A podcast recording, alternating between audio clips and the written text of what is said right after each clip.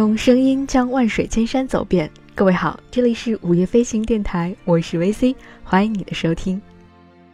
从今天的这期节目开始呢，VC 将用连续几期节目的时间，和你来分享发生在斯里兰卡的那些有趣的故事。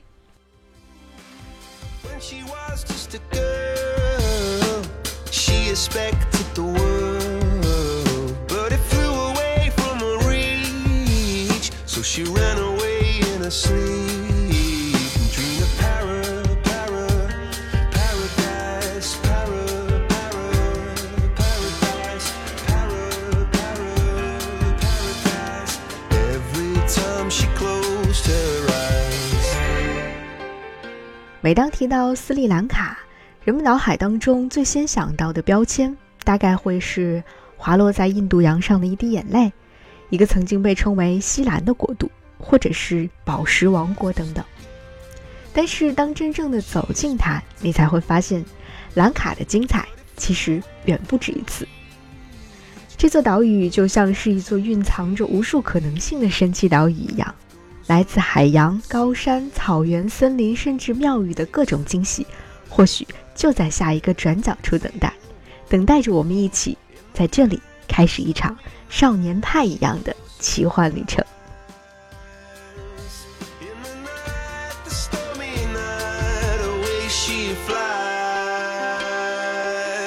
treat me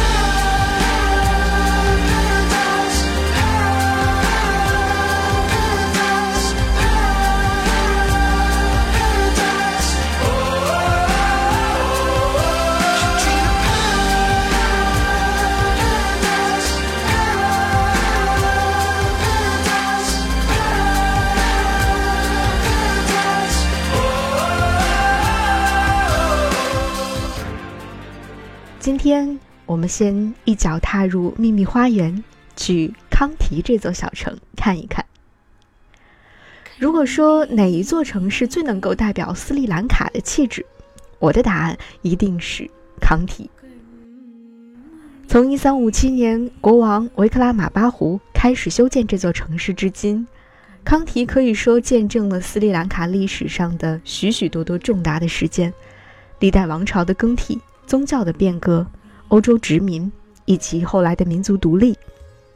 但是所有的过往这些宏大的历史，投射在如今的这座山间小城当中，却都已经变成了一片美丽迷人的建筑群，一座神圣但却非常友好的庙宇，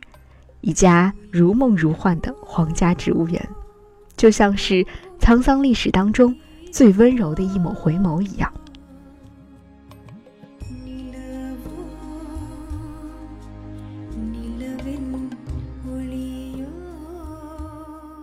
当你身处现在的康提小城，你大概不会感受到过于浓厚的历史氛围。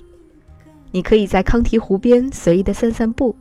这里绿树荫蔽，清风拂面，远远的就可以望见佛牙寺的金顶。而且湖边不时出现的各种各样的动物，都会让你的散步变得妙趣横生。如果你站在城市的街头，你会看到五颜六色的房子。在雨后阳光下显得格外的可爱。三轮车轻轻地划过湿漉漉的街巷，溅起的轻柔水珠非常调皮地跳到当地女人们五彩缤纷的沙砾上，然后引起了许多张略带羞涩的笑脸。就是这样的一些细小的细节，会让你觉得康提是一座总让你有冲动要住上一段日子的城市。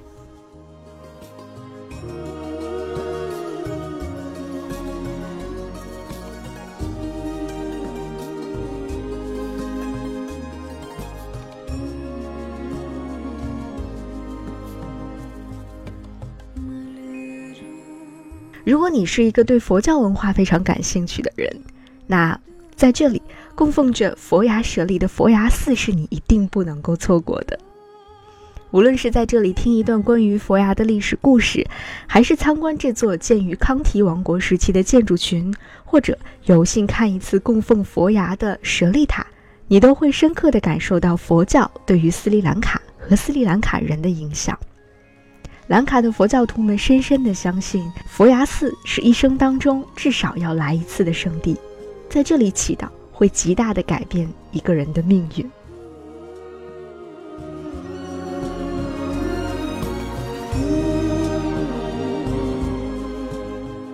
其实我们在康提停留的时间并不久，但是对佛牙寺我却是深深的喜欢。尽管这里每天的人都会非常的多，无论是游客还是当地的斯里兰卡人，但是无论身边的人如何嘈杂，你都会在这里感受到一份难得的宁静，一种来自内心的宁静。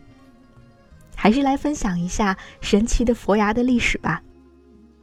传说公元前四百八十三年。圣佛牙舍利在佛祖涅槃的葬礼上被从火堆当中抢夺而来。在公元四世纪的时候，一位公主将这颗牙齿藏在自己的头发里，偷偷地带进了斯里兰卡。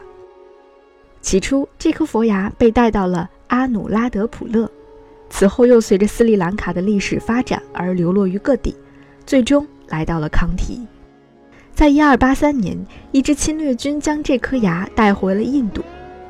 不过之后的国王又将其夺了回来。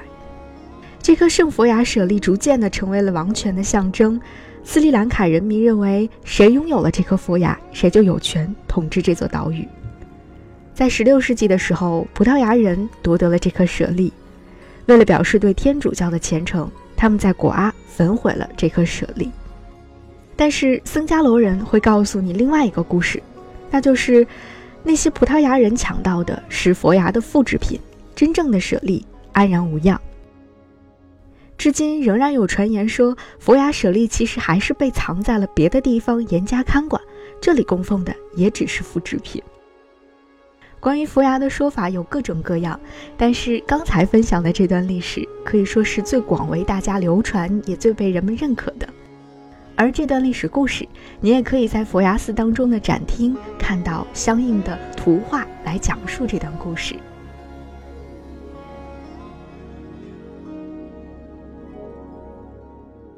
很多人到佛牙寺来，其实都是为了想看一看佛牙舍利，但是如今佛牙舍利你已经没有办法再看到它的真正的面目了，因为它被放在了一个非常宏伟的舍利塔当中。但是，如果你非常的有幸，也许会在相应的舍利塔开放的时间，能够看到这座舍利塔。其实我们是在一天的将近傍晚的时分抵达康提的。其实按照原计划，我们应该是在第二天一早进入佛牙寺去进行参观的。但是热心的司机师傅告诉我们说，其实晚上也可以去佛牙寺看一看，会看到不一样的景观，而且晚上他们会有晚课，也可以顺便看一看。所以我们就在当天的晚上误打误撞的走进了佛牙寺。但是我想，这可能就是神奇的缘分吧。当我们抵达佛牙寺当中，随着人流走进供奉着佛牙的那座大堂的时候。我们才发现，这里已经聚集了很多很多人，而且队伍已经从二楼一直排到了一楼的大门口。其实我们最初看到这大批的人流的时候，并不知道大家都在等待些什么，以为是参观今晚的晚课的。但是询问了一些当地人，原来大家在这里排队是为了能够看到佛牙舍利塔。据说这座舍利塔在白天是不会对外公开开放的。而我们今天真的是赶巧了，有的时候就是误打误撞的奇妙的缘分吧。该遇到的你总会遇到。所以，如果你来到佛牙寺也想要看一看这座舍利塔的话，那最好提前先去了解一下，最近一段时间这座舍利塔在什么样的时间会对外开放。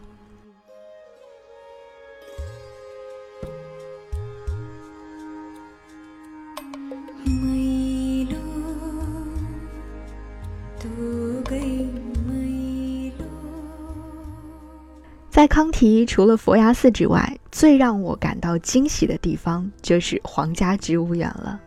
这座占地六十公顷的植物园曾经只为皇室和王族来开放，但是如今普通人也可以来到这里游览参观了。走进植物园的大门，你渐渐可以看到许多陌生但是非常神奇的热带植物。更重要的是，许多历经百年的植物就赫然出现在你的眼前的时候，真的像是爱丽丝不小心掉进了兔子洞，误入了一座神秘花园，又像是走进了少年派奇幻旅程那个少年派小时候的家。高大的棕榈树像神奇的士兵一样站成了一条林荫大道，广阔的草坪上，一棵巨大的爪哇无花果树笼罩了两千五百平方米的范围，形成了一个天然而富有生命力的网格球顶。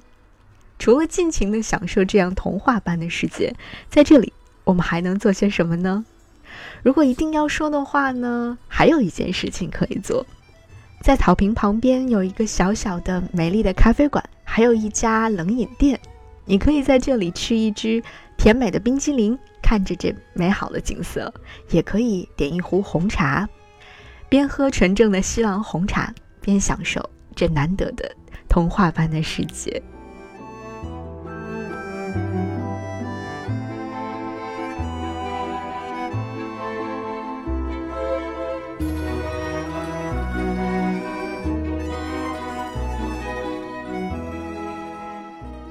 今天的分享先到这里，斯里兰卡的旅程才刚刚开始，我们下期节目继续精彩。